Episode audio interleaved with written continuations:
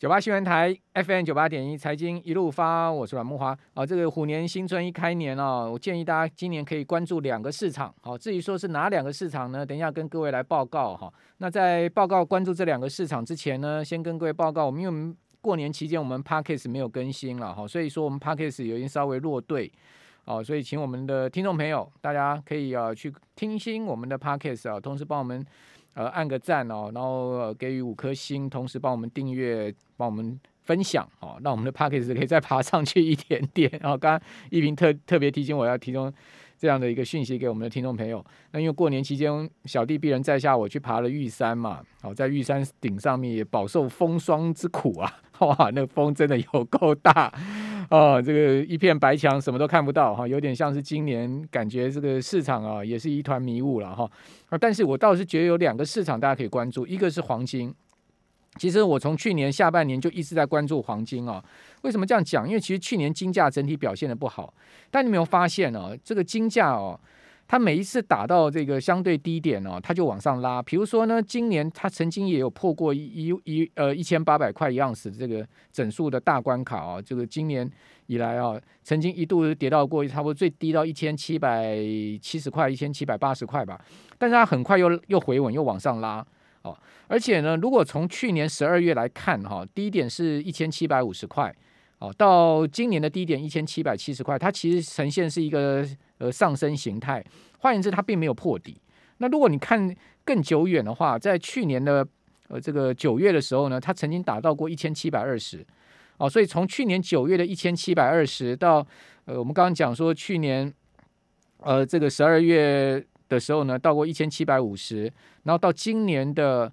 一月的时候，我们呃，今年二月的时候，我们看到它最低有一月一月底了哈，最低有达到过一千七呃一万一千七百，大概差不多呃七十块附近哈。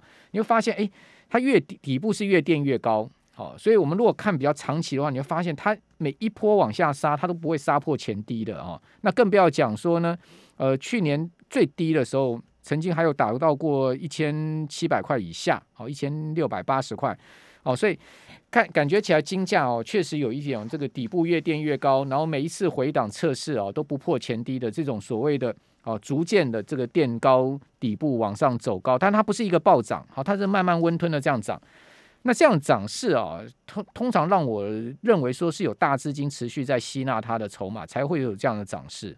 哦，为什么？因为这种大资金它不急于去拉抬它，它做的可能就是一个所谓的避险行为。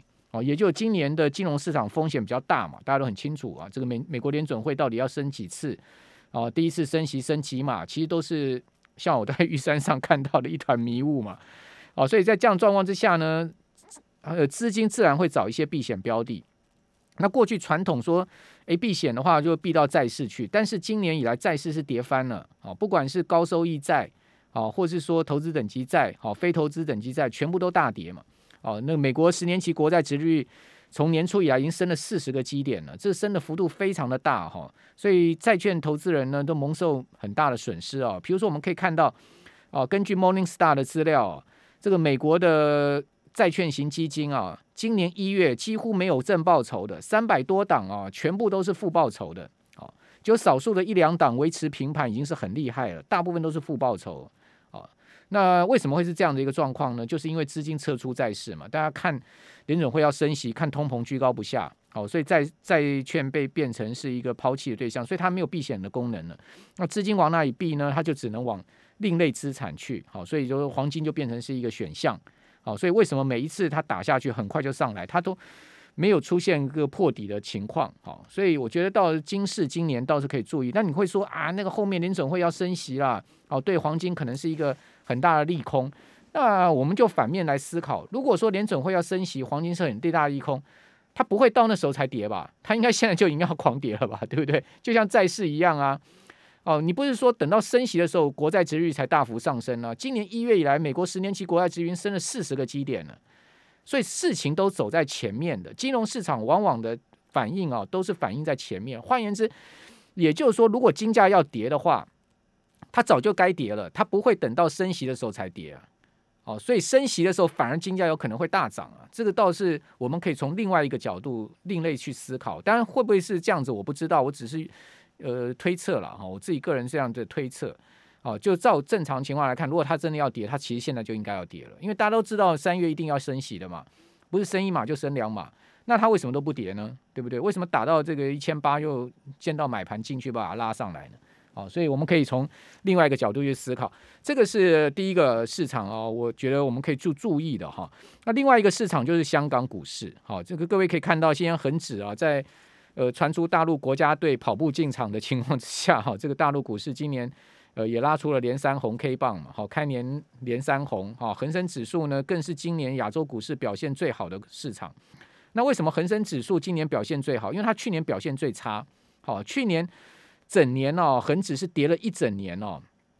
大家可以看到，去年这个开年的时候，恒生指数在一万三万一千两百点附近啊，跌到年底跌到两万两千六百点，你看跌了多深啊？哦，那去年亚洲股市全面大涨的情况之下，唯独就恒指是出现这个大跌的一个走势。哦，所以说，往往金融市场是这样子啊，这个前一年大跌，隔年呢，它就会。翻转为什么？因为它基期比较低，尤其是今年哦，全球股市包括个股，它找不到基期低的市场，所以说资金就就会进入到这种资基期比较低的。所以今年以来，你看恒指就是持续的这个见回不回啊。每次压回之后呢，在像在一月底有一波比较明显压回，但是今天又几乎要创高了哦。今天大涨五百点拉上去两趴多，几乎又要创高，所以我倒觉得恒生成分股哦。恒指里面的成分股，各位也可以去参考，有一些殖利率好的哦，同时呢，相对它基期也比较低的，本益比也比较低的哈，这一些个股倒不失为是一个进可攻退可守的这个选项嘛。因为基本上我们刚刚讲说，美国科技股啊，这个呃，感觉起来就是有一个估值过高的问题哦。比如说各位去看到，虽然说这两天哦，这个美国股市啊纷纷开始在挑战月季线反压，但是你去看到一档股票，它还在破底，然后就是脸书。哦，脸书你可以看到，哇，这一波真的是跌爆了，有没有？哦，脸书去年高点三千呃三百八十多块美金呢，啊，跌到这个昨天还在还在跌啊！哦，昨天脸书还在跌，美国股市都已经呃开始反弹两周上来了，但是脸书到昨天哦，就美股的周二还还破底啊，跌到两百一十三块钱美金呢，几乎是股价要腰斩了。那脸书是真的有这么烂吗？哦，这个 Meta 真的有这么烂，然后股价跌成这个样子吗？哦，事实上，它真正的问题就是它现在目前这个社群网络的这个所谓的成长性的问题。哦，成长性，因为这种这种美国这种科技股，它走的就是一种成长概念。那如果说它成长性一旦没了时候呢，它这个股价修正起来是很可怕的。哦，所以呃，千万别去摸底哦。就算是成长性很强的公司，而且业绩也很透明的，你去看艾斯摩艾斯摩尔，艾斯摩尔这一波股价修正多凶啊！九百多块美金修正到六百多块美金啊！艾斯摩尔业绩有问题吗？没问题的。艾斯摩尔今年的 EUV 五十五五台 EUV 的量已经全部被定定光了，台积电跟三星就包办了五十五台，全部定光了。它股价还是照跌，从九百多块美金跌到六百多块美金，哦，就变这样子。那你说艾艾斯摩尔不好吗？全世界就有只有它可以做 EUV 极紫外光的这个曝光机，当然是很好啊。那股价为什么这样跌？九百多块的估值高了嘛，一样是股价贵贵的问题嘛。但它修正到六百六六百以下，诶，那是不是它的价值这个点又浮现了呢？这就是另外一个可以去参考。所以，呃，我是我我倒是觉得今年大家可以去注意一些基期比较低的市场。我刚刚所讲的两个市场呢，都是今年看到基期比较低，一个金价去年跌全年是下跌的哈，它基期也相对低一点。然后另外呢，香港。